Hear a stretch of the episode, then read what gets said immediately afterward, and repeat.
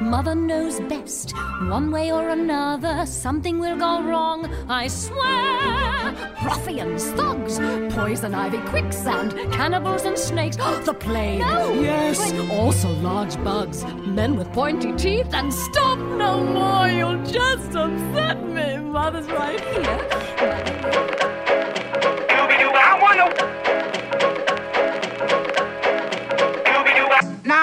King of the swingers, oh, the jungle V I P. I've reached the top and had to stop, and that's what's bothering me.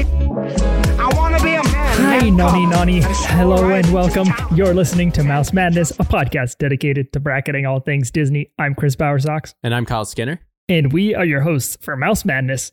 Each episode will focus on a single Disney topic, generate a bracket, and debate our way through the madness to figure out who or what is truly the best. Follow us and play along on Twitter at Mouse Madness Pod, or send us an email at mousemadnesspodcast at gmail dot com. All right, so uh, Jerry's Gang, uh, do, crushing it already. If you all didn't catch the last episode, we are on Patreon now. Um, check it out. Linked into the show notes here. Jerry's Gang is our official Patreon community. Um, and we've got a couple episodes in. We've got a mini episode. We've got a photo dump. We've got uh, some video episodes in there. It's been super fun.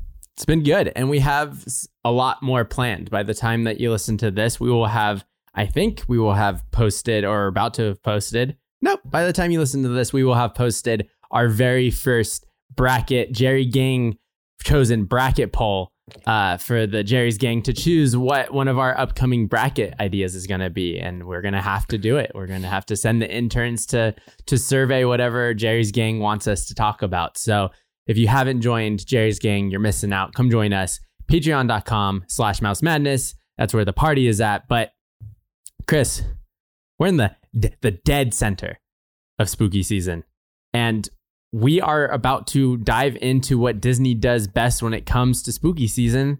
We're going to talk about villains, but not just talking the baddies. We're talking their anthems. This bracket is the best Disney villain song bracket. We're back into the music space. Cannot wait. And to help us choose the most hellish of tunes is returning guest host, Mandy. Welcome back, Mandy. Thank you so much. I am so excited to be back on the pod. Have you been able to go to Oogie Boogie's Bash in Disneyland yet? Never, but Tess has organized virtual Oogie Boogie Bash trips for me, so I almost feel like it's the same experience in person. Uh, I need to hear more about this virtual. Is she going in and she's FaceTiming you into the experience or what? So Tess and I um, will FaceTime each other, and then Tess will send me a link to a curated YouTube playlist she has put together full of different influencers doing their things in the park. So we've done it for Boogie Bash, where it'll be like all of the food from Eat See Magic, and then like five fires walking around the park, and all these other Disney influencers we know and love, and them them having the time of their lives while we just enjoy and sit back from our couches with alcohol. So, yeah. Chris, this is why we call her the powerhouse. This is powerhouse this is, Tess. Just it's incredible. My God. Oh, well, hey, y'all, before we talk some baddies, we got to talk some bad beverages. We got spoonfuls of sugar on deck. Kyle, what do you got today? So I have a drink that was actually made for the show. Uh, peek around the curtain a little bit. Mandy was tagged in very last minute to join us as a co-host. I'm about to put uh, my fiance on blast because she was supposed to be co-hosting, but then ditched out on us last minute. But she had prepared a drink that I am now stealing from from her shine for her uh, ditching out on us. So this is called the Grave Digger, and it is a tequila-based drink. So Chris, this might be right up your alley. Uh, Into it already. It is yep. two ounces of mezcal or tequila. So pick oh. your, your oh. dealer's choice over there. Oh. uh, two ounces of spiced apple cider, half an ounce of lemon juice, half an ounce of Cointreau, two dashes of rosemary or orange bitters. Uh, and you put all of that into a shaker. You shake it up for a good while, pour it into a glass, and then you top it with some ginger beer. And if you want to get fancy, you could put a little bit more rosemary on top of it. Um, and it turns into this like very like cinnamony, uh, obviously like the rosemary plays a big part into it, um, drink. And it's absolutely delicious. If you like ginger, that's the biggest thing because that's the the most uh, obvious taste in it. But I put it into my Hatbox Ghost uh, tiki mug, Ooh. Of course, because it is spooky season. We're leading up to Halloween. So the Gravedigger fits because one of our songs is from our friend on the other side, and he uh, gets eaten up by a cemetery. So this fits. We're probably never going to get a chance to talk about the Muppets Haunted Mansion special like yeah. in its entirety, but you bringing out the Hatbox Ghost mug reminds me of Fozzie Bear as the Hatbox and how Hatbox Fozzie Bear is superior to normal Hatbox Ghost, in Absolutely. My opinion. And I cannot, I cannot wait for a Muppets overlay uh, on the Haunted Mansion at some point in time. That's the new Haunted Mansion holiday. It's just Muppets. Goodbye, Jack. We're going Muppets now. I'm into it. Mandy, did you get a chance to see that yet? I did. T- um, yeah, I watched it. And, uh, you know, I'm not a huge Muppets fan. Um, but I thought this was a great little short. Um, it was so fun. And I don't see Pepe very often, so seeing him shine in this piece of work was incredible. He was, he was pretty funny. He was pretty fun. I, I, I, I laughed out loud at the uh, Beaker and his Bunsen, buddy, whatever. Bunsen or whatever. Yeah, as the busts in the hallway. And being yeah. like, I thought our cameo would be bigger than this. me, me, me. Yeah. That was good. Um, Beaker's my favorite Muppet for sure. I mean, yeah, um, you can't go wrong with Beaker. What are you drinking? Okay, sorry. Today is my day off. It is the eve of Game Five of the National League Division Series. Uh, I got home late last night, around three a.m. Was in L A for Game Three and Game Four, so spent most of the day sleeping and just generally laying in the fetal position in my apartment, trying to mentally prepare myself for what lies ahead. So I didn't have a whole lot of time to get my spoonfuls of sugar together, so I just went with uh, one of my Wild Barrel Vice Mango Lychee sour beers that I was drinking the other week. Mm-hmm. Uh, again, not my all-time favorite sour beer, but very, very drinkable for sure. Okay. Uh, Mandy, how about you? Yeah, so I also went with the fall spiced cider theme. And what I have is um, you start with some like honey and sugar around the rim. Um, you put in some rum, amaretto, spiced cider, top it off with some cinnamon. Um, and because it has a little tiki theme going, and I put a shiny little Mickey on my straw, I went for a punny name, and I'm going to call it the Tomato Apple. Uh, it, it's a stretch, but I really tried. So that is fine. That is perfect. You always come with the very festive drinks, and I appreciate that about you. It's always something different. Is this a recipe that you made up on the fly, or did you take it from somewhere? It's something that I was like, well, I have these ingredients in my kitchen. What can I do with these? And the internet told me I can put them together in a cup. So that's the best way to make these cocktails. I'll tell you that much. All right. Buckle up, everybody, because it is your favorite segment of the show. It is time to go into the pool of the pod. If you've just joining us, you've missed a lot. Uh, we are going through Upper Deck fiftieth anniversary Disneyland cards in the search for one specific trading card, uh, and that is of Tom Morrow, a famous animatronic from Innoventions and Rocket to the Moon. We've gotten close. We've gotten Abe Lincoln, who is another human animatronic. We've gotten Rocket to the Moon, which is the attraction in which Tom Morrow is featured. We have yet to find Tom Morrow, and we only have about eight or so packs left. So uh, we're down to the wire here. We are definitely in Game Five mode here at the Mouse Madness podcast. So let's go ahead and see what we have this time this around. This is it. This is it. You're filling this pack? Okay. I'm calling the shot right now. Okay. I'm going to finish my beer if he's in here. Yeah. We'll have to all take a moment to chug if Tom Morrow's in here. All right. The first card. And also, I'd like to point out that last week, we realized that we're starting to find some duplicates, which is not great for our search for Tom Morrow. So let's see what we've got. The first one is Castle Fireworks. Ooh. Almost positive we've gotten this before, so it's not starting out good. Uh, photo of the fireworks over the castle, uh, and it's a Great Moments card. Next one, nineteen sixty-six's It's a Small World. So this okay. this card, I'm not sure if we've gotten before, but it's it has a boat. Actually, we have, because I pointed out that the photo in it is from the It's a Small World like holiday, because there's a person in the boat with a Santa Claus hat on it. Hmm. So they couldn't really find any other photo, I guess. Next one up is nineteen fifty-five's Stagecoach, which we have definitely gotten before. At least once. At least once. And of course, we've gotten this one, and that means that Tom Morrow is not in this pack. nineteen sixty-seven's Rocket Jets. Come on, wow, man. We're, we're striking out. And then our attraction poster of the pack is one that we have not gotten yet. Okay. It is Alice in Wonderland. Ooh. Oh, all right. Yeah, yeah. Pretty nice art. It's uh, Alice being overwhelmed by the Mad Tea Party. Uh, and it's like the the there's a bunch of elements of the ride and of the movie in this kind of like whirlwind around her. So you have the rabbit hole up at the top corner and the rabbit's looking down. And then as this kind of whirlwind happens, it says, visit the wonderful world of Alice in Wonderland.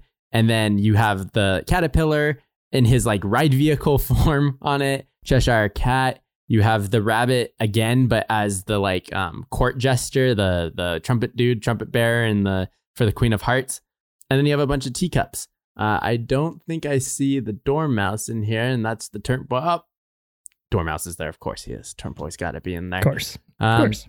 So that's this episode's Pull of the Pod. We did not find Mister Tom Morrow. It's a disappointment because we only have so many to go. Uh, we'll be back for part two to see if we can find this elusive, elusive man. Chris, we're talking best Disney villain songs, and it's time to announce the demographic. This week, we allowed the interns to stay home. They got to park it on their couch because there was a big release, as Chris had just brought up, in the Muppets Haunted Mansion special on Disney+. And in order to find the best villain song, while there wasn't necessarily, I mean, there were villains and there were villain songs in this Muppets movie, none of those made this bracket, but we had folks, had our interns scour the internet to get people who are reacting to the special in real time. You could be like Chris, who is somebody who was like, nah, it was it was fine. Uh, I, it's not, maybe not in my rotation, but uh, I loved Bunsen and Beaker. You could be like Mandy, who's like, not a huge Muppets person, uh, but it, it was nice. It was a, a nice little short. Or you could be like me, who was like, I needed this in my life from day one. I don't know where this was, and it had to have happened. And I'm so glad I got to see it before I died, because this is now in my Halloween rotation. Um, so of, of all three of us would have fit into this demographic. And because it was so easy to find, we were able to get answers that didn't quite make the dance, because there were just too many, sixteen, too good ones. So my first few that missed the dance. Number one, no one thought about it. Agatha All Along oh. from WandaVision.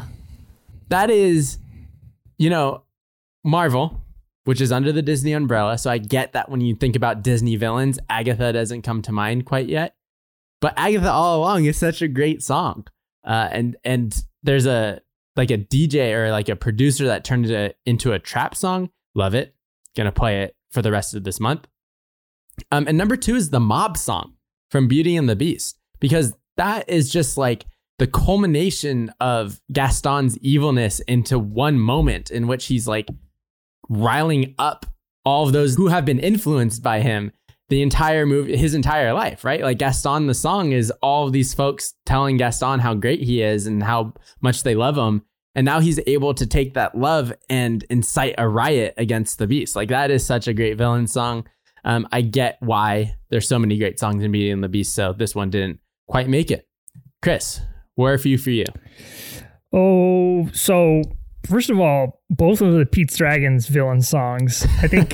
Yes, um, Pete's Dragon represents. Oh man, uh, I think Shell's Shell's kind of shouted out that there was like a lot of villains going on in that movie. Like yeah. You've got the the the gang. Whatever they're the hillbilly gang, whatever mm-hmm. they're called, um, they're trying to like get Pete back because he's like their little captive boy.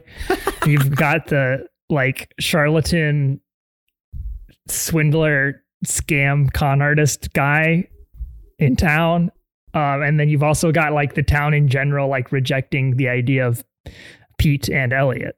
Right. So there's like a, there's like a lot of hostility going on in Pete's Dragon, um, but there are some good songs that go along with it. Uh, Happiest Home in These Hills is the first song in the movie sung by that gang, and it gets pretty dark. It's like uh, they they talk about like murdering a child in right. that song. It is very intense. Uh, and that uh, Passamaquoddy or Passamashotty, I think is the name of the song.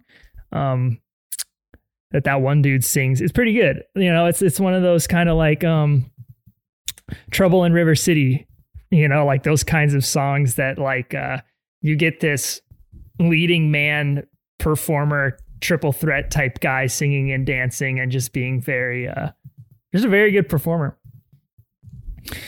Also, uh, shout out to Kristen Chenoweth for Evil Like Me from The Descendants, oh. which was like a highlight moment of The Descendants. Some things uh, are good on paper and don't like translate for me when they finally go up on screen. And The Descendants is one of those things for me. I'm like, this is, seems like something I would be really into, and I did not like it at all. Right. But, but this number Evil Like was good. Me, this number like hit the spot. It's kind of like that goofiness that I think that the movie is missing. Mandy, how about you? Oh my gosh. Well, Chris, you and I are on the same wave- wavelength because I initially wrote down another Descendants song, um, the Rotten to the Core, just because that's mm. such a, a such a beat. Um, and then I'd also written down the Pete's Dragon song, Every Little Piece.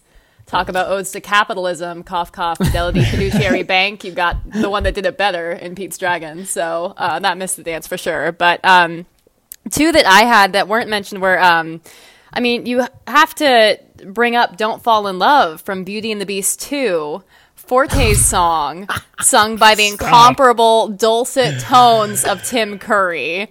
How could that classic be left off this bracket is a mystery to me because what a villain song. Um, and then the other one I had, given it is October, is um, Come Little Children from Hocus Pocus. Um, which mm. Sarah Jessica Parker sings. I understand that it's in the movie for like a hot minute, but it is so creepy and eerie, and I love it. So those were those were a couple that missed the dance for me. I almost uh, made uh, I put a spell on you from Ooh, Hocus Pocus yeah. as a, a miss the dance, but I felt like that was too much of a pop song before it was a, a Disney song. So. I still stand by the fact that the Sanderson sisters would not know the lyrics to that song if they came out, if they if they came forward in time like five hundred years or whatever it was. Uh, all right, Chris. We have our drinks in hand. We've gone through our upper deck cards. We've talked about the demographic of folks talking about Haunted Mansion, uh, the Haunted Mansion Muppet Special. We've talked about the Miss the Dance. It is time to announce our bracket of sixteen. So let's go ahead and cue the dramatic music. And here we go. At the number one seed, so sad, so true, it's Poor Unfortunate Souls from The Little Mermaid. You Say You've Got a Revolution. Coming in at number two from The Lion King, it's Be Prepared. The sack of bugs sitting at the number three spot is Oogie Boogie's song from The Nightmare Before Christmas. Hashtag No New Friends coming in at number four from Princess and the Frog, Friends on the Other Side. The horniest song ever written is sitting at the number five seed. It's Heaven's Light slash Hellfire. A Gaslighters National Anthem coming in at number six from Tangled, Mother Knows Best. Slithering its way into the seven spot is Trust in Me from The Jungle Book. Just Humans Being Bros coming in at number eight from Beauty and the Beast, Gaston. Coming in at the nine seed, representing the greatest villain of all time from the greatest animated film of all time, is Cruella de Vil from one oh one Dalmatians. I hope I hope this is the Selena Gomez version that we're talking about on this bracket today. Cruella, Cruella. It's business time for the number ten seed from Moana, Shiny. Hurling jack-o'-lanterns at the eleven seed is the Headless Horseman from The Adventures of Ichabod and Mister Toad. One of the only kidnapping songs in Hollywood history, coming in at number twelve from Pinocchio, Hi Diddly Dee. Colonizing the thirteen seed is Mine, Mine, Mine from Pocahontas. No Yo-Hos Allowed Coming in at number fourteen from Peter Pan, it's A Pirate's Life. Eating up turnt boys at the fifteen seed is The World's Greatest Criminal Mind from The Great Mouse Detective. Make it rain, Trick, because the number sixteen seed from Mary Poppins is Fidelity Fiduciary Bank. All right, Mandy, we've got our field of sixteen. Any early favorites for you here? Any uh, low seeds? Any high seeds? Oh, man. I mean, there is a lot of bangers on this list. And yep. uh, when I first saw it, I actually had to go in and do some research to like see if that would help inform my opinions. Uh-huh. Mm-hmm. And based on that research, one of these really, really stands out in terms of the geniusness of its composition. I won't reveal which one. I'm going to try to keep an open mind, listen to the arguments, but I hope it does well. So that's all I'm going to say. All right. Well, on, on that note of genius, let's get into the first matchup. It's number one, Poor Unfortunate Souls versus number sixteen, Fidelity Fiduciary Bank. Poor Unfortunate Souls. Everyone knows Poor Unfortunate Souls. It's from The Little Mermaid, sung by Ursula. Um, very stirring rendition, very well sung, um, very memorable. It's it, it's a banger. It definitely yeah. is. Um, this is Ursula manipulating Ariel into this deal where Ariel gives up her voice. That's all I have to say about that. Oh my gosh. Because I want to talk about Fidelity Fiduciary Bank. Um, it, I'm so happy this song is on this bracket. Somehow. This is, this is a song that I've really only come to appreciate in adulthood. Um, and I think that kind of speaks to how good this song actually is uh, within the context of the movie Mary Poppins. So me and Kyle talk about Mary Poppins a lot. We're we're both big Mary Poppins fans of the the original film. Yep. And so sometimes me and Kyle, we are on the same wavelength when it comes to like opinions about Disney things. And sometimes we are not. Um, and sometimes it's like we don't always realize what wavelength the other person is on. and and this song was what I, I brought it up at some point this summer and I was like, oh yeah, I freaking love this song. And Kyle was like, um, what? Sorry, Did, what? You like that song? And I was like, you, you, you don't like that song? Like, what are you talking about?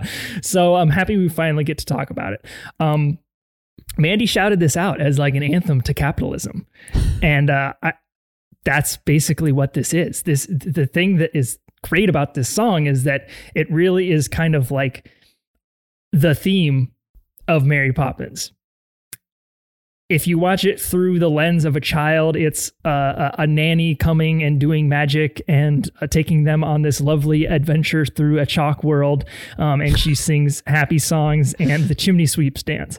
That's Mary Poppins. But, you know, it, it really takes the mind of an adult to appreciate the commentary on capitalism that this movie actually is. Yeah, totally.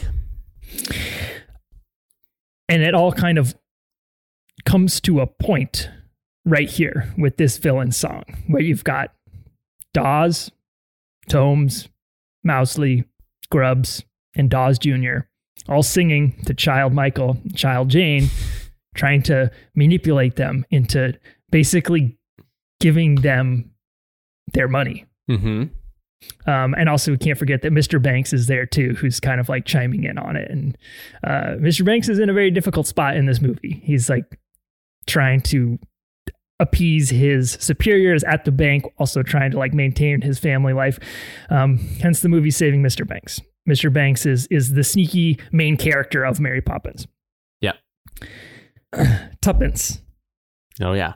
Tuppence. The birds, baby. Patiently. So Tuppence is, for those of you that don't know, basically the equivalent of two pennies.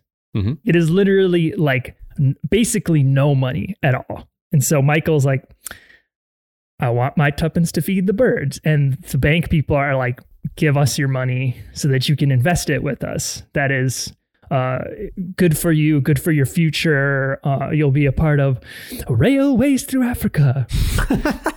Like, you know, they they go, they laundry list all of these like investment opportunities for this literal like four-year-old who has two pennies.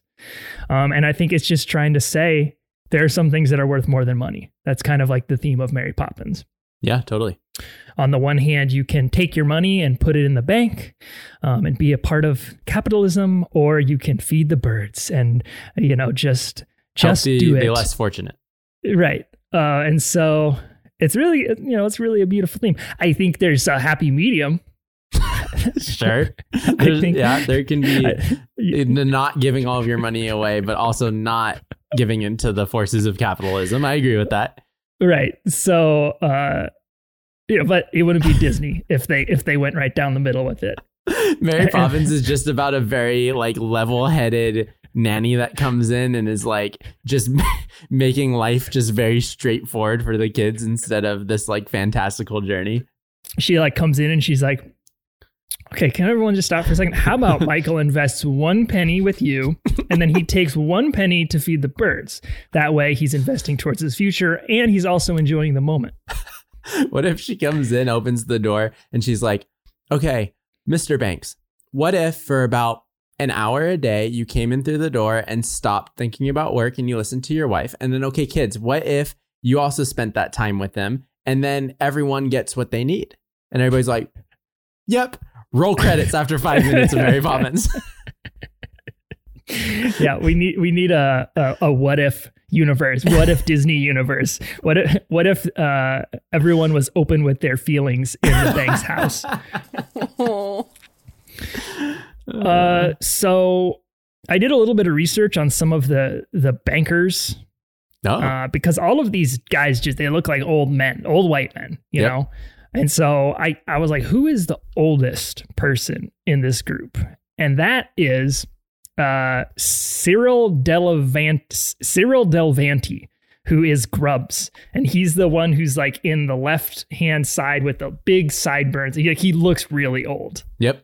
Um, and he was he was seventy-five years old when they filmed this, uh, which means he was born in eighteen eighty-nine. Whoa, this man baby. was born forty years before automobiles. Oh my gosh! Uh, and he was he was in this number, and and so the youngest person in this number is Dawes Junior, uh, who is played by Arthur Mallet, and he was thirty-seven.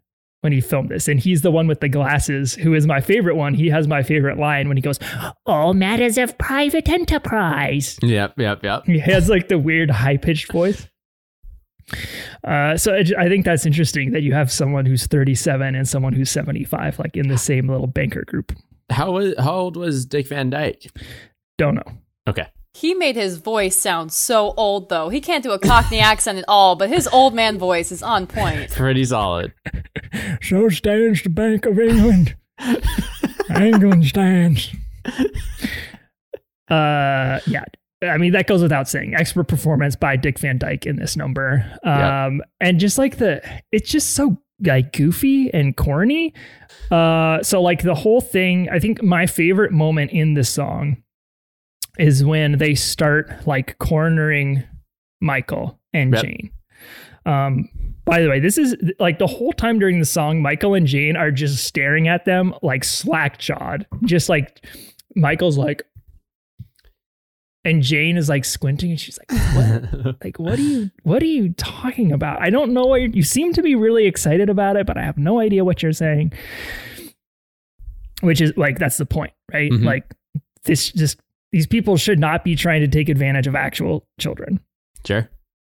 But anyways, my favorite part is when they start cornering them up against the wall and they're singing about all the things you can bank bank in, like chattels, dividends, shares, corporations, amalgamations. And then they go, banks. Yeah. And that is like, that is like them kind of like tipping their hand a little bit, mm-hmm. where they're clearly trying to like manipulate these kids into being like, look, this is for your benefit. And then, but when they say banks, it's like this whole thing is just a money-making scheme in itself in general. And I like, I like that. I like that. And it kind of like stops at that moment and like lets that word hang for a bit. Yeah. And you kind of have to think about it.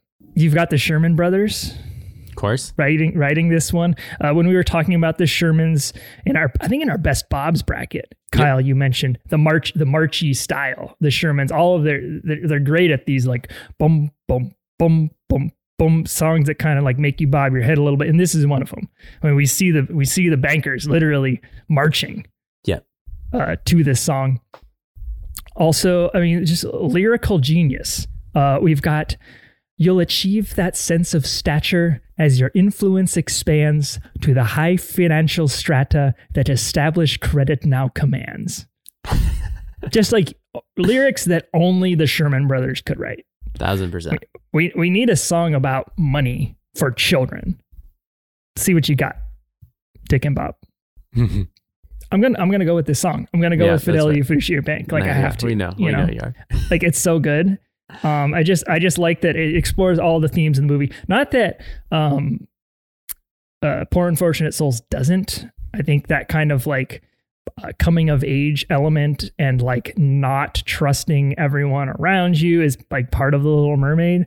But uh, there are a lot of things going on in, in Fidelity Fiduciary Bank, and I, I just really appreciate it. Yeah, I can appreciate your appreciation for it for sure. Obviously, I don't like the song. You you prefaced that before even uh, even speaking on your piece, and that conversation was around if we did a Mary Poppins song bracket, like it, just the best song from that movie. You were like number two, Fidelity. And I was like, what are you talking about? Um, but yeah, it's it's. I get it. I get how smart it is. I get the commentary. I get how it does make capitalism and all of its features be this kind of villain for the kids.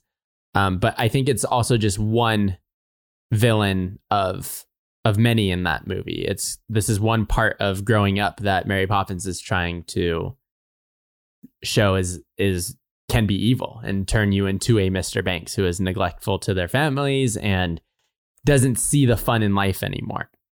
Well, what's funny is like these these like old English white men are like the modern day equivalent to the finance bro. Oh yeah, like, exactly. I need I, I might need a Patagonia sweater vest with Fidelity Fidu- uh, Dawes, Tomes, Mousley, Grubbs embroidered on the left wow. chest. Wow, wow! I think you merch need to idea. Get that. Merch yep, idea. There you go. There you go. I think you need that. It can um, go with my uh, Evers and Evers real estate polo. Oh my god.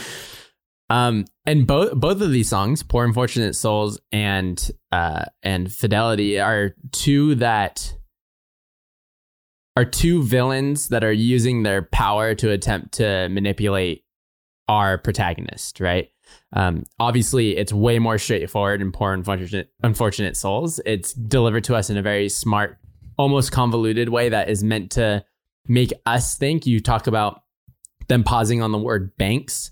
It's then to allow us to be like, wait, what did they just say? While like Ursula and hers is really just laying it out for us. Like it's very obvious that she's tricking Ariel. She mentions in the very first verse that she she admits that she was, you know, a bad a bad person. She was people called her a witch. Like, oh, well, oh, they used to call me a witch, uh, but I'm better now. I, I do things for good now. I make people's dreams come true. All they have to do is is sign a contract.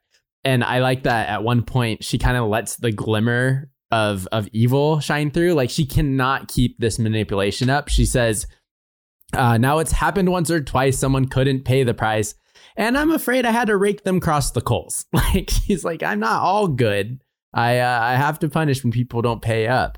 Uh, it's it's just uh, when you think about Disney villain songs, like as much as I appreciate what uh, Mary Poppins does in, in that film and what that song does for for the film and for that moment, uh, this is just it, it, this is one of those like sixteen can't take down this number one for me. Ursula's Poor Unfortunate Souls has to move on just for its plot movement. This is the biggest point. If if Ursula doesn't manipulate Ariel, movie's over. Ariel goes back and apologizes to her dad. This is this is just such a big moment. I like the song a lot. Um, I'm going to move it on, which means Mandy, from the top, you're going to break a tie. Ooh, this is exciting! Wow, already this is this is going to be a hot pod. Um, so when I was it was interesting because I was listening to these songs last night with speaking of fiancés on the pod, my fiancé, um, and he immediately was like, "Oh, Fidelity Fiduciary Bank has to win." Oh, it has to right. win.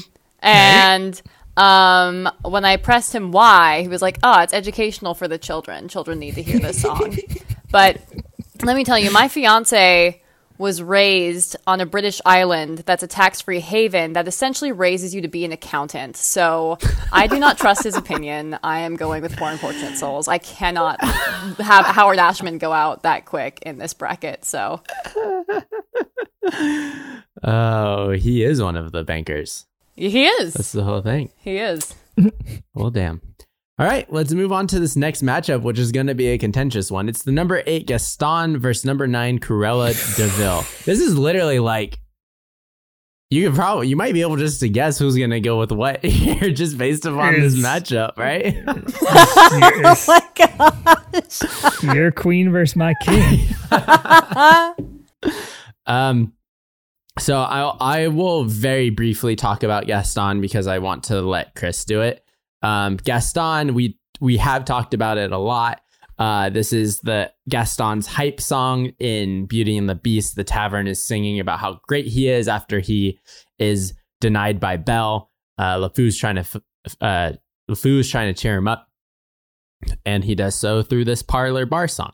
Uh, and we learn about how into himself Gaston is, and how even some of the taverners are not too down with how Gaston is. There's one who mentions that he bites while he wrestles. Like, that's obviously a dig. Like, no, he also fights dirty. He's not the greatest guy.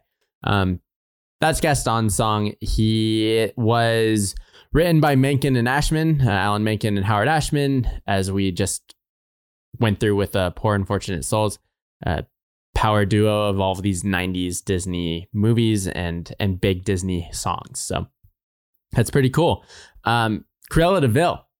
This is a song that is not performed by or with our villain in the room. This is Roger, who is a jingle writer, creating a song for this woman that he does not like, who is friends with his wife, Anita, who is coming over. And he's letting the audience know that this Cruella girl sucks.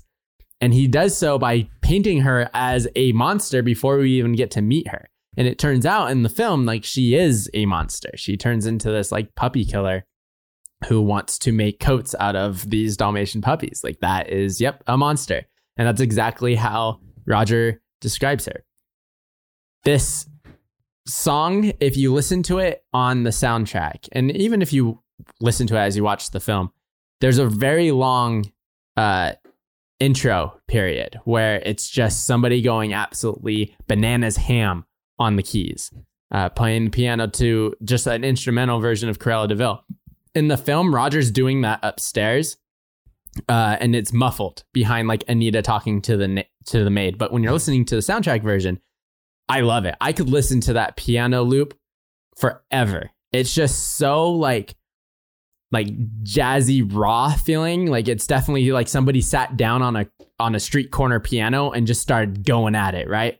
I love that feeling of, of the rawness of the song. It was written by Mel Levin, who wrote the lyrics for all of the songs in Babes in Toyland, just to bring it back to this holiday-themed episode. Hopefully we don't have to talk about that movie again. Uh, and it was performed by Bill Lee, who's actually one of the Mellow Men. So the Mellow Men we brought up multiple times in recent podcasts, uh, but they were the singing group for the Disney company who we hear in the parks all the time. They're the accompaniment for Tiki Room, Haunted Mansion, Country Bear Jamboree. And uh, Bill Lee specifically was the Ram in Mary Poppins during, uh, what, Jolly Holiday, and the singing voice for Shere Khan in The Jungle Book. So this dude also has some singing parts in other films. I just love that we get to get the taste of who this villain is before we even get to meet her. Um, of course, my favorite lines, couple of them. She's like a spider waiting for the kill, a vampire bat, this inhuman beast. Like, she's worse than a monster. She's like, she's not even human. That's how awful she is. And you're about to meet her. And yeah, it, it feels like that. And then, of course, at first you think Cruella is a devil. Of course, her last name is DeVille. But after time has worn away the shock, once you come back to, you come to realize you've seen her kind of eyes watching you from underneath a rock. It is just pure poetry to me. I love that so much. I love the the fact that like Cruella is not just a evil beast. She's the embodiment of evil and fear. So much so that when you feel like you're being watched, you're being watched by Cruella. Like Cruella is the essence of evil. It's a great villain song. Gaston's hype song to feed his ego. It's good. But when it comes to talking about evil and villainy, villainy, I'm going with Cruella de Vil. Yeah. Uh, I knew I knew your love for this song. This was, I mean, Kyle loves one oh one Dalmatians. It's like one, it's like one of the trademarks of Mouse Madness. Sure. Um, Gaston, we've talked about a few times on this podcast. We talked about him as a Disney villain in the second bracket we ever did. We talked about him as a Turnt Boy, yep. in our best Turnt Boys bracket. Um, this song, like you said about uh, the mob song, Gaston has this hold over the people of this town that they all live in. I don't know what it's called. Is it? Does it have a name? I don't think so. Huh. Yeah, I don't know. I don't think so. The, Jerry's Gang, that will be a trivia question. Sure. Sure. Beauty and the Beast town. In um in Kingdom Hearts, the the the castle is called Hollow Bastion. Huh. I okay. know that. I know that. Um me gamer, I'm a huge gamer, giant gamer. I know everything about video games. Um, so, so anyways, uh, Gaston is like, for being this so unlikable person to us, the audience, and like a clear villain, you know, he's got like all of the villain tendencies. He's, mm-hmm. he's got a very kind of like jagged face. He's big. He talks with a very deep voice. He's overconfident. Um, he, he clearly like sees himself above others mentally, physically, everything. Like those are all just classic Disney villain traits. So we know he's a villain, but he is the good guy to so many people. Um, and it, it makes Belle all that more heroic and relatable. You know, mm. she's, it's, she it's, sees past it. Yeah. And she's the outcast, and she's, uh, and that makes her relatable. You know, like people who, people who are down on their luck in movies are, are relatable heroes in like the classic Hollywood sense. Um, and so kind of like having the villain be the one who everyone is on their side, like that just enhances our feelings towards Belle. Sure. And ultimately the Beast in the end as well. Um, so the fact that like LeFou plays such a large part in this song is a little bit frustrating for me, because I really find LeFou quite annoying. I, I honestly don't even remember what we said about him in our best villainous minions bracket. Yeah, I don't know. That was like at the very beginning of the pandemic when we were all kind of like in a haze. But I love the, I mean, who, whoever is doing Gaston, whether it's on Broadway or in the movie, like the Gaston vocals are always, uh, they always hit the spot for me. Those, yeah. those little re- refrains. Uh, As a specimen, yes, I'm intimidating. Hmm. Like, uh, always just so good. I wish, so I wish Gaston played a little bit more of a part in, in these songs, these versions of the song, but alas, it's just, it's really interesting because obviously Gaston is this straight, uh, hetero, cis, hyper-masculine man. Mm-hmm. And, uh, ultimately I think Beauty and the Beast is uh, partially about villainizing that idea in general. Okay. Yeah, sure. I mean, like the fact that Gaston is so like caricaturized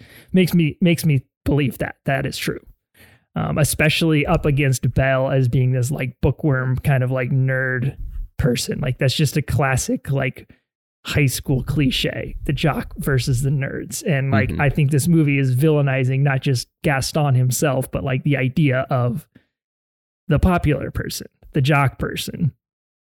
Um, and like, yes, Gaston is like a pretty fun song, I think.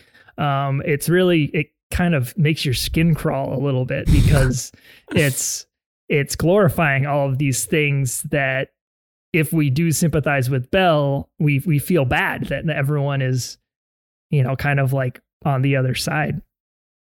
I'm like a Gaston fan, like a fan of the character because of how like meat-headed he is. Not because like I aspire to be Gaston, but like uh, I just I, I think that the the way he's kind of portrayed as a buffoon uh, is humorous. Yeah, and and I think that's how he comes off in Park, you know, because they they do. Gaston is one of the most popular meet and greets at the Magic Kingdom. He's got his own tavern, you know. um, like yes, he is a pig. He he is pretty funny though. At the same time, yeah, I'm going with Gaston for sure. I mean, lo- love love Beauty and the Beast, love the character Gaston, love the song Gaston. It's it's definitely this eight seed for me. So, but we got back to back tiebreakers from Mandy. Oh my goodness! Turn up the heat.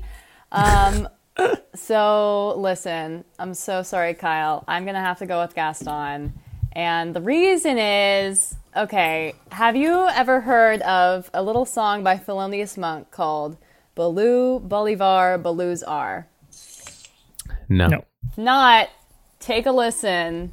Mel Levin confessed he wrote Cruella de Vil in homage to this song, but it is straight ripped. It is heavy interpolation. You got the da-da-da-da-da, you got all the jazzy, and Thelonious Monk just does it so much better. So I gotta...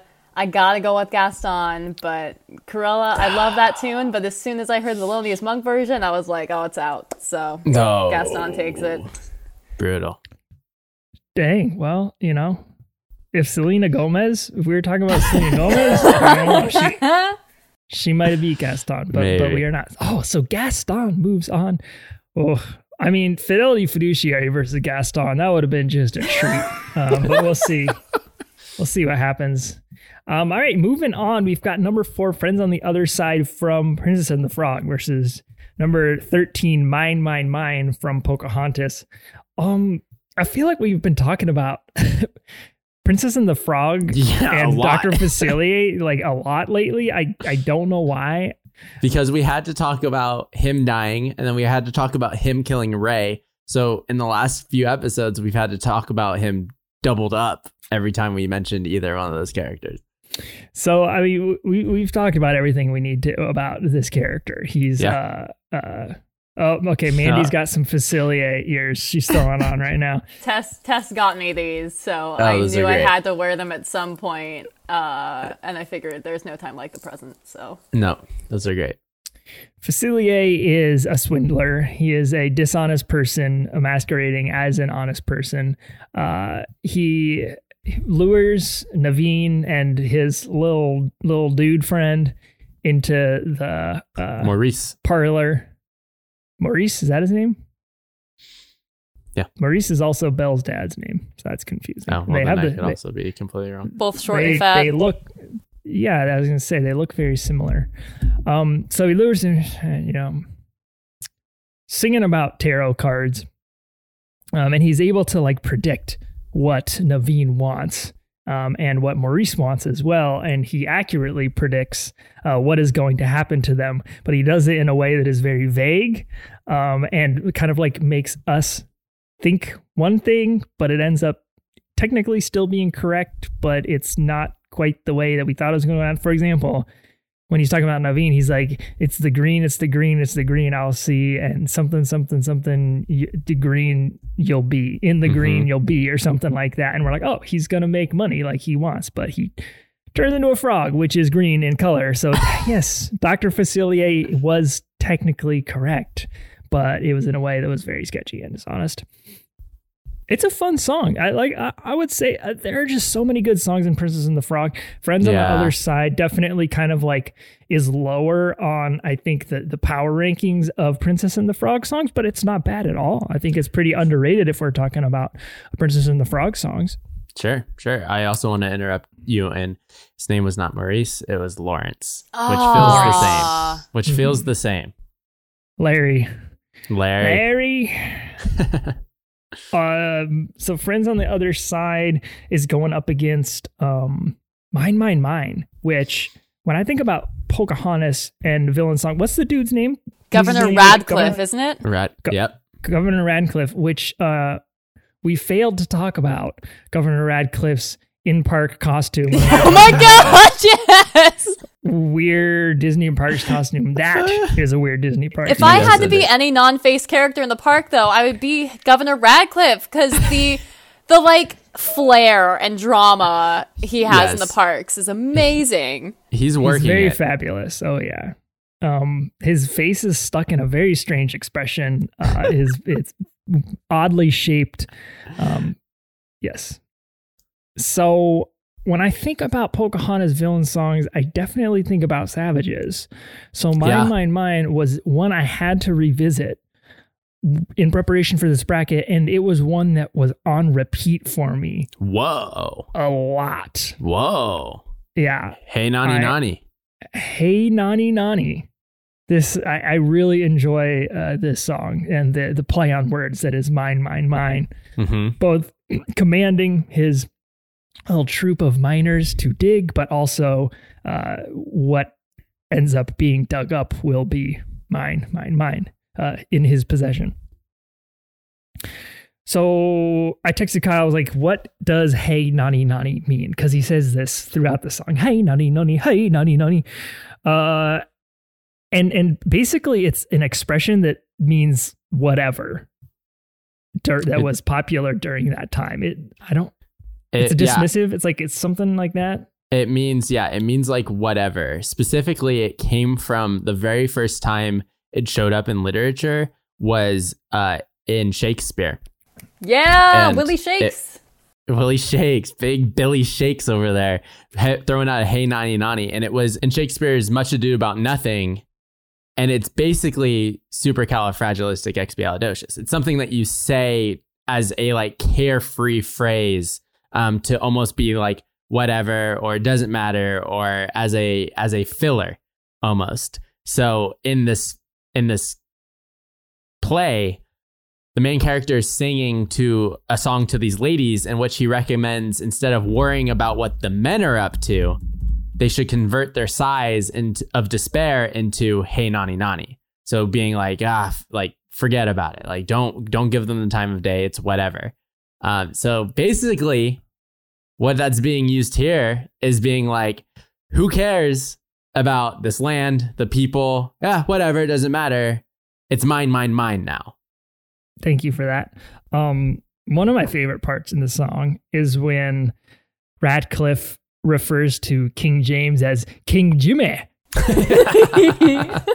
It's glory, they'll give me my dear friend, King Jimmy. So good. Uh, John Smith, John John Smith hops into this song. Am I right? Mel yeah, Gibson. Yeah, let's a let's a belt out. Gibby, he's he's singing about how he wants adventure. Yeah, super super wants adventure and super wants to face danger. Trash boy. And that like uh, moving to America uh, will satisfy this adventurous itch that he's had his whole mm-hmm. life. I will tame this wild land is the vibes. Right. And so uh, you kind of have Radcliffe and John Smith like same, same, but different. Like right. they they both are acting kind of possessive towards this new world. Uh, Radcliffe definitely wants to take advantage and strip it of its resources for personal gain. John Smith wants to conquer it for personal gain as well, but just in like kind of a different way. He, yeah. He's kind of a manifest destiny attitude where he probably wants to go coast to coast, blah, blah, blah, blah, blah. Uh, I'm going to go with mine, mine, mine. um, I think, I mean, I think uh, it's like Fidelity Fiduciary. I like a song that makes me think about the themes of the movie a little bit as it's happening. Villain songs are really important in that respect to kind of like show the Uh, kind of like the other side of, of whatever conflict is happening. And Friends on the Other Side, it's not that it doesn't do that, but mine, mine, mine, like I said, it's just been on repeat for me. So so I'm I'm advancing it here in, in an upset. I really, really like Friends on the Other Side. When you said that mine, mine, mine was on repeat for you, like Friends on the Other Side is one that I can throw on repeat at any time. Forever. I think it's a very, very well composed song, obviously written by Randy Newman, performed by Keith David. And you're right, Princess and the Frog has a lot of great songs, and this is just one of them. And what makes the song so great is it's very similar to Ursula's song, in which not only are they talking about what they can do, but they're doing it while the song is taking place. Um, they're they're explaining their powers, and then they make their powers happen. And that's basically how each song ends. And so it's a nice way to, like, for a Disney audience to dampen the mood that he just turned a human into a frog, or that Ursula just, like, ruined this woman's life by taking mm-hmm. her voice away from her and shoving her onto land, right? It's Disneyfied by putting it into song. And it allows the villain to have, a lot of times these villains are the stronger of the singers on these tracks, and it allows them to to flex their muscles as well in a in a musical setting. But I really like Facilier because his song is so traditional Disney villain, but it's also authentic to, like, this quick talking uh, trickster. So, like, even he interrupts himself throughout the song to, like, explain things away like a salesman would. So even at the beginning, when he's the all of the little voodoo guys come in to echo him, he's got friends on the other side. And then the bass lines start coming, boom, boom, boom, boom, boom, boom. And he's like, that's an echo, gentlemen. It's a little something we have here in Louisiana. It's, just, it's a little parlor trick. Don't worry. Like, he's forever still in this, like, explain away, show, show the hand, but don't reveal the card sort of situation. And I just love that that character stays that way, stays true to the character, and doesn't stop for the show-stopping number that he just sings. He's also committing these tricks along the way.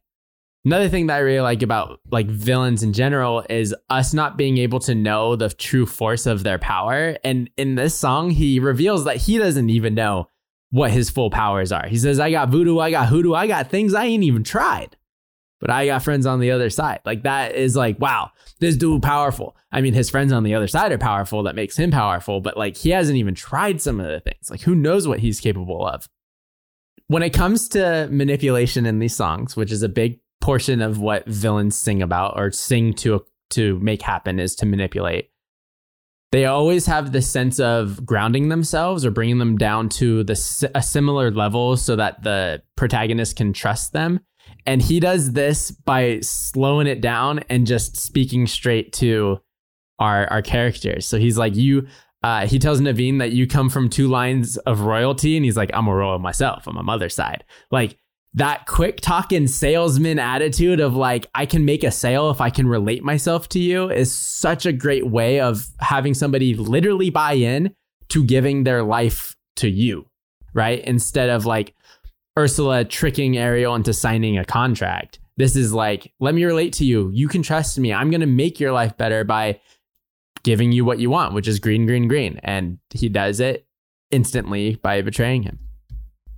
And then to cap off the salesman thing at the very end, he's slimy till the end. He says, you're changing, you're changing, you're changing. All right. I hope you're satisfied. But if you ain't, don't blame me. You can blame my friends on the other side. It's just so good and true to his character. I just love this song so much. Mine, mine, mine. Yeah. The the content of the song is much more awful because it it applies to a much more vast group of, of people, as opposed to just Naveen and Lawrence, who the voodoo doctor is changing into a frog and into Naveen, but taking Uh, what they want most away from them. And this is literally about, like, conquering land, stealing things, bringing it back, making one man powerful. Uh, but when it comes to, I mean, po- Pocahontas in general is tough because, like, even in the song, they pit John Smith as this, I'm just here for an adventure. And it's like, well, you went on this trip and it, everybody's trying to find gold apparently, but we know it's to colonize these lands. And I just don't think that that's... I'm, I'm trying to justify my reasoning for moving uh, friends on the other side along because that's what I'm going to do. And it's just that song with the the villain making something happen, moving the plot along, enforcing their... flexing their power in the moment is just such a Disney villain show-stopping t- thing that I like that better than, like, somebody singing about how how greedy they are, I guess. So I'm going to move Friends on the Other Side along, which means, Mandy, you're back. You're breaking a tie. Oh, my goodness. All right. Well, I'm going to make it quick. I'm going to go with Friends on the Other Side. Um, it's just too much of a bop. It puts a little uh, pep in your step, and you got to love Keith David's performance. Um, such a smooth voice. So sorry, mind my mind, but going to Friends on the Other Side. All right. Let's move on to the next matchup, which I was very excited to talk about. We got the number five, Heaven Light slash Hellfire from Hunchback of Notre Dame versus the number twelve, High Diddly D. High Diddly D is all another manipulation song, except there's no trickery. You have to kind of watch the film to understand the context of this song, in which Honest John is tricking Pinocchio to come join him as an actor. He's going to put him in shows. He's going to make him famous. He's going to make him rich. And Pinocchio knows no better, because Pinocchio, up until about four hours ago, has been a puppet. So he literally does not know what the world is like, and and Geppetto sent him off to school for some reason. So he's he's going along. They're singing High Diddly D. Honest John is highlighting all of the greatness that is being an actor, and I have some of them listed out. And I wanted to ask uh, the two of you if you if this is a it's a seller for you. Are these things that that you would buy into? As an actor, I'm offended by this song, but we can. Okay, great. Okay, so if somebody came up to you and was like, "Hey, become a hack- an actor," you can get a high silk hat and a silver cane. Are you bought in? Yes, absolutely. Oh, okay, easy, easy enough. You're Pinocchio. You're born four hours ago. Mandy, yes. Silk hat and. You know, go through four years of college and then eat dollar pizza every day. There was no silk hat and silk cane. All right, Chris, this one's for you. How about uh, uh, if you if you became an actor, actor, you could have a waxed mustache and a beaver coat. Mm. Yes, yes. To both, sure. you you paused a little bit. Yeah. Is there some hesitation around one of them? You don't need. Well, the mustache? I had to think about. I had to think about what ma- waxed mustache is. Like wax is in like wax removal, or wax is in like it's it's formed perfectly with huh. a little spiral. And I think it's the second one, which yeah. is why I had to be like yes, because okay. I, I like. I like growing a mustache. It's like one of my favorite things to do. So absolutely. Mandy, if you were an actor uh, in this life and you, you were able to do whatever you wanted, would you stop and buy out a candy store? Oh, yeah. Oh, yeah. one hundred percent. All right. Sounds like the actor's life is for both of you. Uh, that's basically the song. It's Honest John listing off things like that that are supposed to be appealing to kids. And say, come along, I've got candy in the van. Let's make this thing happen. You are a child slave now. It sounds basically sounds like he's just trying to make Pinocchio Willy Wonka. Uh, yeah, silk right. hat, cane, candy yeah, store. Yeah, you got that yeah. coat from the thrift shop. Mm-hmm. A carriage for four. That's the, the thing that pulls up all of the, the folks with the golden ticket. Arrives at the... It, it all checks out. Pinocchio's sure. Loki, Willy Wonka. Heaven's Light, Hellfire. The villain song in this is Hellfire, but the song is coupled because you have to juxtap- juxtapose the two horninesses of Quasimodo and Count Claude Frollo. Quasi just got rescued by Ezzy, Esmeralda, and now he's up in the tower being like, oh, my God, she just kissed me. This is the most amazing thing. I love her. This is so, so great. I hope I see her again. She has shown me heaven's light. Then we go down into the basement to Claude Frollo, who is like, I think I like that gypsy girl. And this is her fault for that. And I think that uh, Virgin Mary, I'm going to need you to help me eliminate this lust by eliminating her. And that's basically the song. He's just like praying to the Virgin Mary that he can get rid of this lust that is burning in him like hellfire. The sun caught in her raven hair is blazing in me out of all control. Jesus, man. It's just, it sets him up to be the psychopath that he ends up being, right? And he...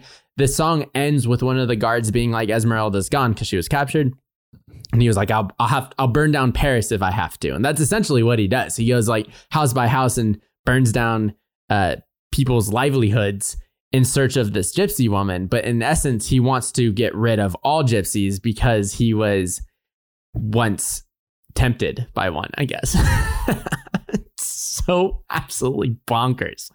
Uh, it's when you have a song like this up against something like Hi Diddly Dee, which I think that I said like, ah, oh, yeah, this is kind of a slap. Maybe it was in Best Disney Song long ago, and you were like, no, this song sucks.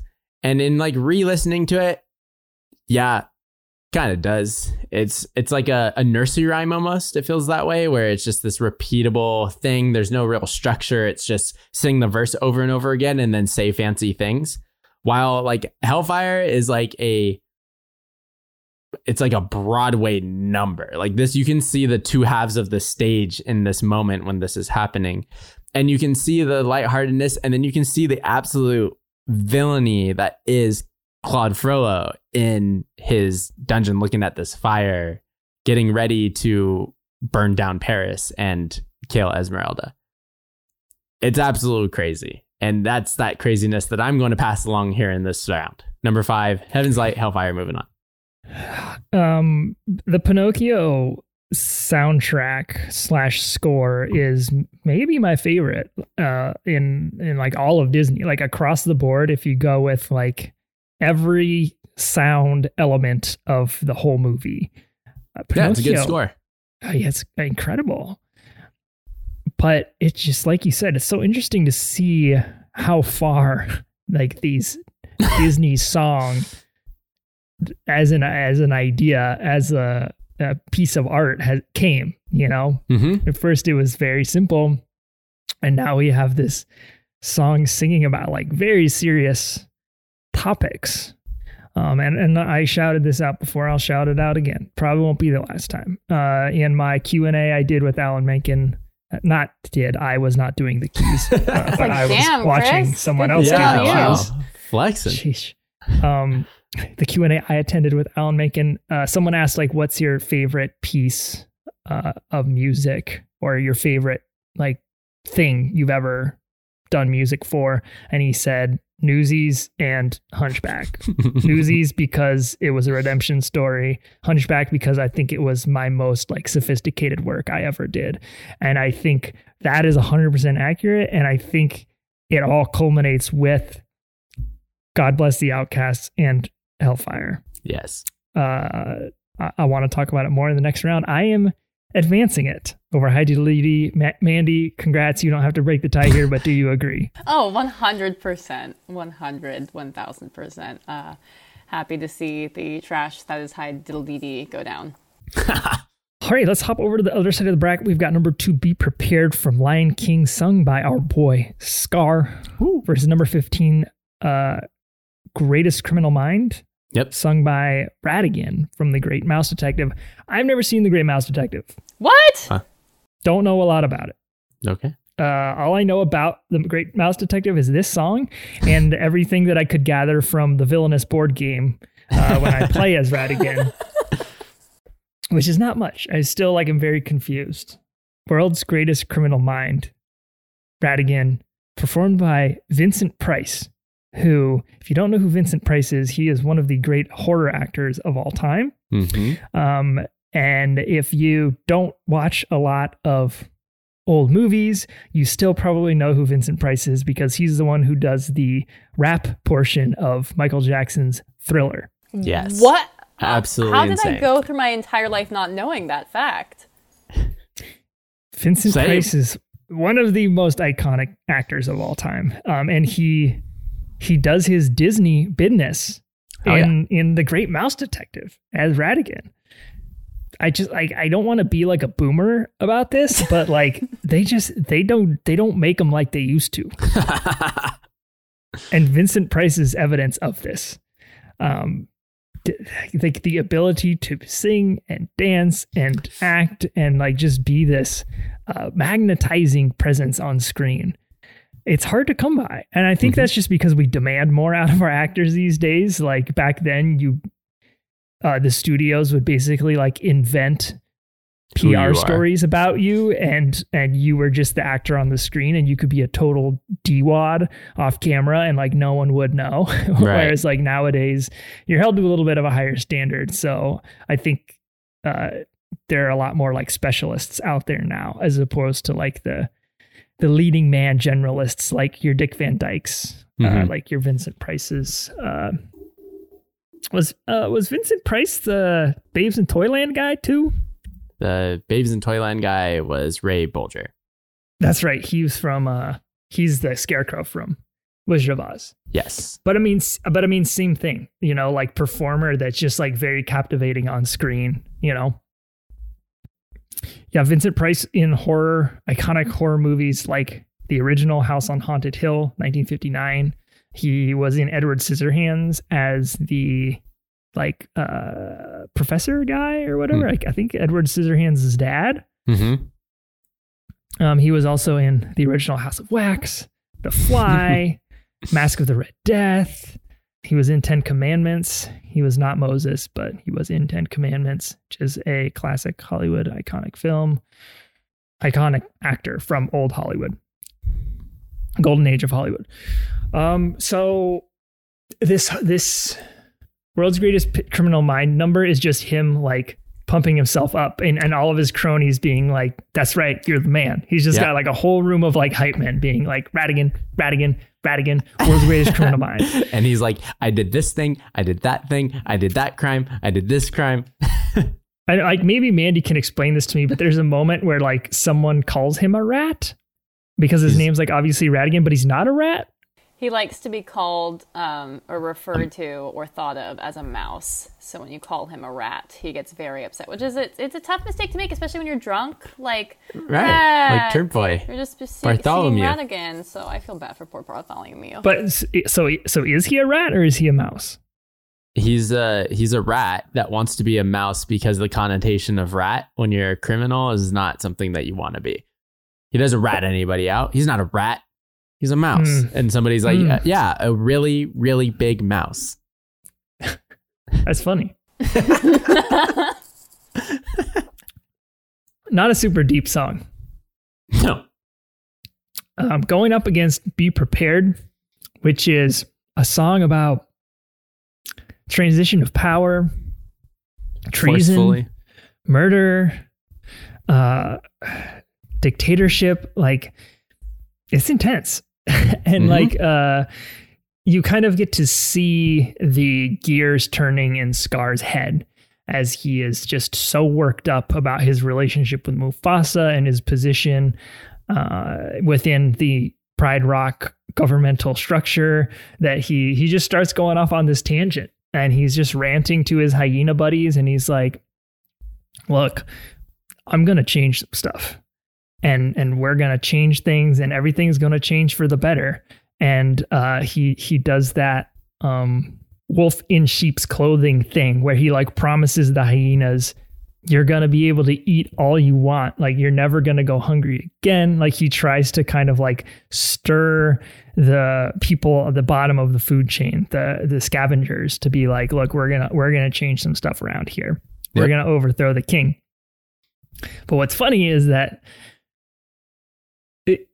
he wants to be the king. He's he's going on this rant about how like it's not right the way things are, and uh, he doesn't like the power structure when he like he literally wants to have that power structure. And uh, it's when the hyena's like, "No king, no king, no king," and then Scar's like, "Well, no, I'm going to be the king." Uh, so it's a little bit it's it is slightly hypocritical, which which I kind of like. I think that kind of makes Scar a little bit more relatable because he's like full of it. Yep. I like that. Uh, the song itself, uh, better, more poetic, more scary. Uh, the visuals are great to go along with it. I think I think I did a little uh, anecdote when I like one of the earliest memories I have as a human being is like laying in my bed as a two or three year old listening to this song on a Disney right. cassette yeah. um, and like just being absolutely terrified by like the shadows on my wall. Yes. So like, I mean, hey, when I, thirty years later, when I listen to this song, I still get those kind of like, like I'm slightly uncomfortable by this. Uh, definitely Two Seat is advancing here over World's Greatest Criminal Mind. Two Seat is definitely advancing. And I think that this is such a brilliant song. And I want to talk a lot about it. I have a lot of notes on it, so I'll save it for next time. But there is one portion that I just, I, I want to bring up so bad. So like at the very beginning, he's roasting the hyenas. Like he starts out this song where he's going to tell these hyenas his plan by saying that they're idiots. And he's like, but thick as you are, pay attention. My words are a matter of pride. And it's like, these words are a matter of pride to him. He's this, he's, he is proud of who he is. He wants to take over. It's a matter of his pride that you need to listen to him, give him your attention. But it's also a matter of the lion's pride. It's a matter of taking control of the pride. It's a matter of gaining complete power over the ecosystem that this pride exists in. There are so many lines like that, and it is so good. I love this song a lot. It is definitely moving on. Mandy, do you agree? Yeah, yeah. I mean, Be Prepared is one of the all-time greats, sung by one of my favorite actors, Jeremy Irons, with the vocal backup from Jim Cummings. Yep. uh, which is incredible. You can't even tell the difference between the voice unless you like really listen carefully. And then maybe it's Jim Cummings, maybe it's Jeremy Irons, and I'm still not sure. But I find that incredible. And um, while I love World's Greatest Criminal Mind, um, it really shows like how bad Ratigan is when they're asking him like, oh, is this going to be better than your plan where you drowned all the widows and orphans? Yes. Oh my gosh. It shows how nasty of a villain he is. Um, And Vincent Price said in some interviews that this was actually his favorite role that he played because he got to have two songs written for him specifically. I find that so cute. Like, Vincent Price, who's in all these horror movies, is like, I loved playing Ratigan. Yeah. um, but yeah, you got to give it to Be Prepared. It is it is so good. So I'm I'm looking forward to talking about it more. I'm also sad that we missed the opportunity to get Bartholomew into the most biggest turnt boy bracket. He, he oh, was boy. in my Miss the Dance. He was he was in like my Miss the Dance, Miss the Dance. He was okay, like third okay. or fourth on I was going to say, because that, that boy was turnt. Yeah, it, right. When he went out, like he was just too drunk to even notice. So it's a blessing at least. Yeah, uh, he went he went down as he wanted to, just in a drunken daze. All right, let's talk about this next matchup. It's the number seven, Trust in Me from Jungle Book versus the number ten, Shiny from Moana. Uh, we are The Jungle Book, which I feel like doesn't come a, up a whole lot on our podcast. We don't talk about The Jungle Book a ton. Uh, it's only the theme song of the podcast, but it's only the theme song of the podcast, but uh, we definitely don't talk about it very often. It's written by uh, the Sherman Brothers. It's performed by Sterling Holloway. Uh, Sterling Holloway basically only worked for Disney. Uh, he was Mister Stork in Dumbo. He was the mouse in Aristocats. He was the grown-up flower in Bambi. Ka, obviously, and then very obviously, he is Winnie the Pooh. So this song is the lullaby that he is singing to Mowgli to have him fall asleep so that Ka the snake can crush Mowgli and eat him. Uh, this song is him just saying, trust in me, trust in me. You can sleep safe and sound knowing that I'm around. Uh, it's very simple. It's one of, it's, you know, Chris praised the Sherman Brothers for their smart lyricism, uh, which it is a lot of the times to explain very complex situations. This is a very simple situation in which it is very simple lyrics uh, in a very convoluted story. Like there are many villains in The Jungle Book. Mowgli is going through many, many villains. I Want to Be Like You could have been a Miss the Dance, right? Because he, you know, King Louie wants to take advantage of Mowgli to get the secret to fire. Ends up in this chase in which the monkeys are trying to capture Mowgli. So this one is is interesting that it even made it, but I guess I get it because that's a very iconic scene. The the spiraling eyes of Ka um, as Mowgli is trying not to fall asleep and he's about to crush him. Very simple. It's up against Shiny. Uh, this is the song from the villain Big Old Shiny Crab in Moana. Uh, it's written by none other than Daddy Lin. He's and, back. And last time that I, we talked about, I think Shiny specifically, I was like, there's no way that Lin wrote this song without listening to or without Jermaine Clements, who is the performer in it, who is from Fly the Conchords. And they have a song called Bowie in Space, which is this same exact style song in which they are just impersonating Bowie uh, in this very, you know, quintessential David Bowie song. And so as I was doing research, it's a thousand percent inspired by Bowie in Space. It just was written by Lin-Manuel Miranda. I still don't believe that it was only written by him, but it could have been uh, just because Jermaine does such a great job I think this is a very, it is severely underrated at the ten seed. I think that this is a super great villain song. I think it's a great song overall. It's one that is very unexpected, and at the time of watching Moana felt maybe too extra, but I recently rewatched Moana and I was like, no, this is perfect. This is exactly what needed to happen. Uh, you get him, you get this kind of Gaston-esque song where there, it's all about hype. It's, it's Tamatoa saying like, I'm I'm shiny. I'm the best. I, I collect all of these shiny things. Look at how glamorous I am. But then he also reveals like why he's attracting fish and other sea life to the shiny so that he can eat them and kill them. But then he also just like will randomly roast you or your family. So at one point he calls out freaking Force Grandma and he's like, oh, did your granny say listen to your heart, but be who you are on the inside? I need th- I need three words to tear her argument apart. Your granny died. Your granny lied or your granny died? Oh, she lied. God damn it. Oh my gosh, died. Your granny lied. Okay. She also died. So she also died. That would have been an even better diss if he was like, yeah, I have three words to tear that apart. She's dead, mother. Oh my gosh. He's so good on the grandmas. Like that whole, I ate my grandma and it was delicious. Yeah. Like, and then he like outed Maui and his family problems and how he like was ousted by the human race and his family, his parents abandoned him. Like, far from the ones who abandoned you, chasing the love of these humans who made you feel wanted. You try to be tough, but your armor's just not hard enough. Oof. Maui. Maui to- man. Maui man. Very good.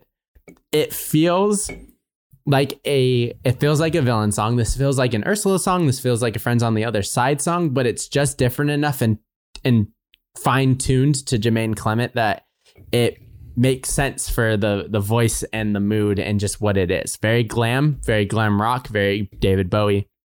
And that's what we get here. Um, in this matchup, it's definitely shiny for me. Uh, I'm with you. I have nothing else to say. Uh, trust in me. I cannot listen to it because it's it's Sterling Holloway is just, he's Winnie yeah. the Pooh. Yeah. So it's like, Winnie the Pooh. It's, it's like, well, why is Winnie the Pooh trying to like lure me into some type of trap? Like, why is he trying to hypnotize me? Don't like it. Yeah. Oh, trust in me. Uh, yeah. Shiny Tess, not Tess. Oh. Oh, it's fine. We, we, we interchange. We're Gemini twins. Oh. It's okay. It's all good. Mandy, do you agree? I do. Um, I I do. And, you know, like, trust in me, the Sherman Bros just love ripping themselves off. Um, I don't know if you know this, but Trust in Me is a direct lift from a song they didn't use for Mary Poppins called Land of Sand. Same tune. Land yep. of Sands, Land of Sands. And I was like, really, Sherman Bros? Really? Anyway. Hey, when Walt's out there, like, I need you to crank out sixty songs by noon, Bob and Dick, you better do it. Whatever, you got to recycle some things. That's a, that's an unsustainable work-life balance that they're they're living through there. True, yeah, you got to do it. But yeah, um, I mean, when Shiny, so when Moana uh, first hit theaters, I was working as a nanny in New York. Um, and you would think that the kids would all love How Far I'll Go. But Shiny was the one they screamed on the playground just hmm. repeatedly. I'm so shiny! Like, just, I'm gonna eat you! Like, all the time. So, uh, this is a hit with the kids. It's a hit with the Bowie fans. It's a hit with the Flight of the Conchords fans. Uh, it has to move on. All right. Let's hop to the next matchup. It's number three, Oogie Boogie Song versus fourteen, Pirate's Life. fourteen, A Pirate's Life. I mean, interesting. I'm, I'm not about this song at all. It's really a throwaway Peter Pan song for me. I mean, Peter Pan in general is a throwaway movie for me, but yeah. It's like a little ditty. It's like Pirate's Life, and like that's it. They're just singing about being a pirate. Yeah. Um, it's the introduction to Mister Smee. Sure. There's like no villainy involved in this. They're just like, not really. They're like, Pirate's Life is a good life. You get to sail the seas. And then the second verse is like, Pirate's Life is a good life because when you're dead, you get turned into Jolly Rogers. So your bones are forever. But there's no sorts of like, and we pillage. And it's like, it's not the yo ho from the ride. This is just like, Pirate's Life is great. It just serves as an introduction to this like crew of pirates that we're going to have to deal with for the entire movie. But they're like minor characters in general. Extremely. Either way. So I don't know. I don't know why this song is on here. I think that we had a, a couple, at least like five other songs that could have been here over Pirate's Life from Peter Pan. I, I have an easy advance from Oogie Boogie on this one. Just a, a way better song, a, a villain's anthem. Uh, and we can talk about it next week. Can we? We, oh. can, talk about it. we can talk about it next week because it's number three, Oogie Boogie. Like I said, Pirate's Life doesn't talk about them being bad at all. They do bad things in the movie, but this is not anything that is manipulative. It's not anything that's trying to trick us. It's just them being like, we love being pirates. Cool. Thanks, fam. Mandy, do you agree? Number three, Oogie Boogie song, moving on. Okay, hold on. On the topic of A Pirate's Life not being a villain song, did y'all miss when they're trying to get the Lost Boys to sign the book and join Hook at the end? That's the whole pitch for it? Oh, well, sure. Okay. Like, I think it's a villain song. Like, you're going to okay. join Captain Hook, grow up, little boys, like, betray sure. Peter Pan, get him to us, and we're going to kill him. Um, I, I, I'm uh, probably unpopular opinion, but I love Pirate's Life. Um, I love those male harmonies. Um, you know, Oogie Boogie, yeah, it's okay. It can move on, but uh, I, I do love, I do love Pirate's Life, so, yeah. All right, let's move on to the last matchup of this round of sixteen. It's the number six, Mother Knows Best from Tangled versus number ten, the Headless Horseman from The Adventures of Mister Toad and Ichabod Crane. This is such a great song, but not the soundtrack version. And that that's a could be like a hot Disney historian take. Like the soundtrack version is Thurl Ravenscroft, right? The, he mm-hmm. is, he's the GOAT. He is this iconic Disney history person. Uh, you can hear almost your mean one, Mister Grinch, in the way that he delivers uh, this Headless Horseman song, telling us about how this Headless Horseman who is out in the woods um, is is this evil being that you don't want to encounter uh, because on Halloween nights, even the ghouls and the ghosts don't want to be around. That's how bad the Headless Horseman is. It's kind of this is like an equivalent to like the Cruella song. We haven't really met the Headless Horseman yet. This song in the movie is performed by Brom Bones, Gaston Junior, and he is telling this ghost story to freak out Ichabod because Ichabod has been flexing on his girl the entire time that he's been in this uh, this town, and so he's trying to punk Ichabod, which he does successfully, and now Ichabod's afraid as he goes through the forest and actually encounters the Headless Horseman. But in the film, the song is performed by Bing Crosby, which is such a great, like, this the the time period in which this movie was produced is just Bing Crosby. Like the, the the entire thing with it being harmonized by these like fifties women's voices in the background, and it sounds almost like a an ad for a new like fridge or something. It is just it's just There's, it tickles my brain somewhere where I'm like, ah, oh, this is such a, a false nostalgia that I have. But the, the soundtrack version is like this creepy Thurl Ravenscroft uh, version in which he's like telling us a ghost story. Ghosts are, ba- ghosts are bad, but the one that's cursed is the Headless Horseman. He's the worst. He's the worst, says Thurl. Up against... Uh, Mother's no- Mother Knows Best, which is such an incredible passive-aggressive anthem for any daughter who has ever dealt with a mother who se- feels controlling or is trying to manipulate their body image. Like, this is such an insane song from from this character that sets her up as this villain. And like the audience sees how absolutely crazy this is, but Rapunzel hasn't had any interaction with the real world. And that's what the song is about. It's Mother telling Rapunzel of all of the bad things that are out there. But one thing that you can always trust is that I'm going to be here to protect you. I know best. I know best so much so that you're getting kind of chubby, but I'm only saying it because I love you. Did- it's all out of love. I'm only trying to protect you from the men with pointy teeth, the poison ivy quicksand, the plague. No. Yeah. Yes. It's very good. This is a very smart song. Um, sets up Mother Gothel for the, the rest of the film, where she's trying to kind of quick talk her way, manipulate her way out of every situation. I really like it. Headless Horseman is a great Halloween anthem, um, but I don't think it's the better villain Disney villain song. So I'm going number six here. I, I'm with you. I think I think I feel the same way. Great Halloween song, very underrated for Headless Horseman, but Donna Murphy as Mother Gothel, oof, iconic, good. So good, definitely advancing. Mandy, do you agree? Sorry. Oh, okay, perfect. My, Mandy just turned into a dog. All right, thanks for joining us. Had some strong opinions on this one for some reason.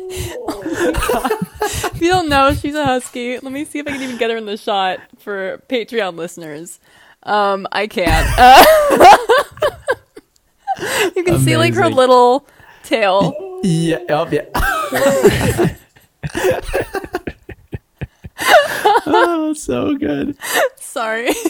You're right. That's awesome. Um, no, I definitely agree. Mother Knows Best deserves to go on. And and what I love about that line you referenced, Kyle, the getting kind of chubby, is the rumor is that it was lifted from an interview the directors had with female Disney employees about their relationships with their moms.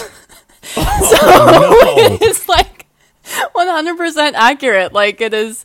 Oh my gosh, like it it that it just goes to show how much like the lyrics really speak the truth to that like some sometimes toxic mother-daughter relationship, and uh, I absolutely agree that it deserves to move on here. All right. Well, uh, folks, we've done it. We've reached our uh, round of eight, got past the first round. Uh, next week, we've got some uh, Disney villain songs to break down further. Uh, we've got the number one seed still alive, Poor Unfortunate Souls, just barely beat out Fidelity Fiduciary Bank just by the skin of his teeth on that matchup. Um, and it's going up against number eight, Gaston, uh, our boy, my boy specifically.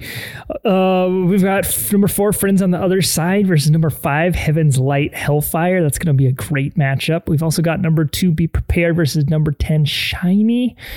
And then we've got number three, Oogie Boogie Song versus number six, Mother Knows Best. Mandy, as always, thank you so much for joining us uh, on this episode of Mouse Madness. We look forward to having you back next week. Oh my gosh, thank you so much. This was so much fun, and I cannot wait for part two. All right, everyone. Well, you know how to reach us. If you have something to say about these Disney villain songs, did we miss one? Did we not mention one? Uh, did we get some of our picks wrong? Did we miss some great arguments? Please send us an email at mouse madness podcast at gmail dot com or hit us up on social media. We are on Instagram, Twitter, Discord, and Facebook. All of those are linked in the description of this podcast. And don't forget, we are now on Patreon. Join Jerry's Gang at patreon.com slash mouse madness. Until next week, folks, just one little piece of advice to remember. Mother knows best.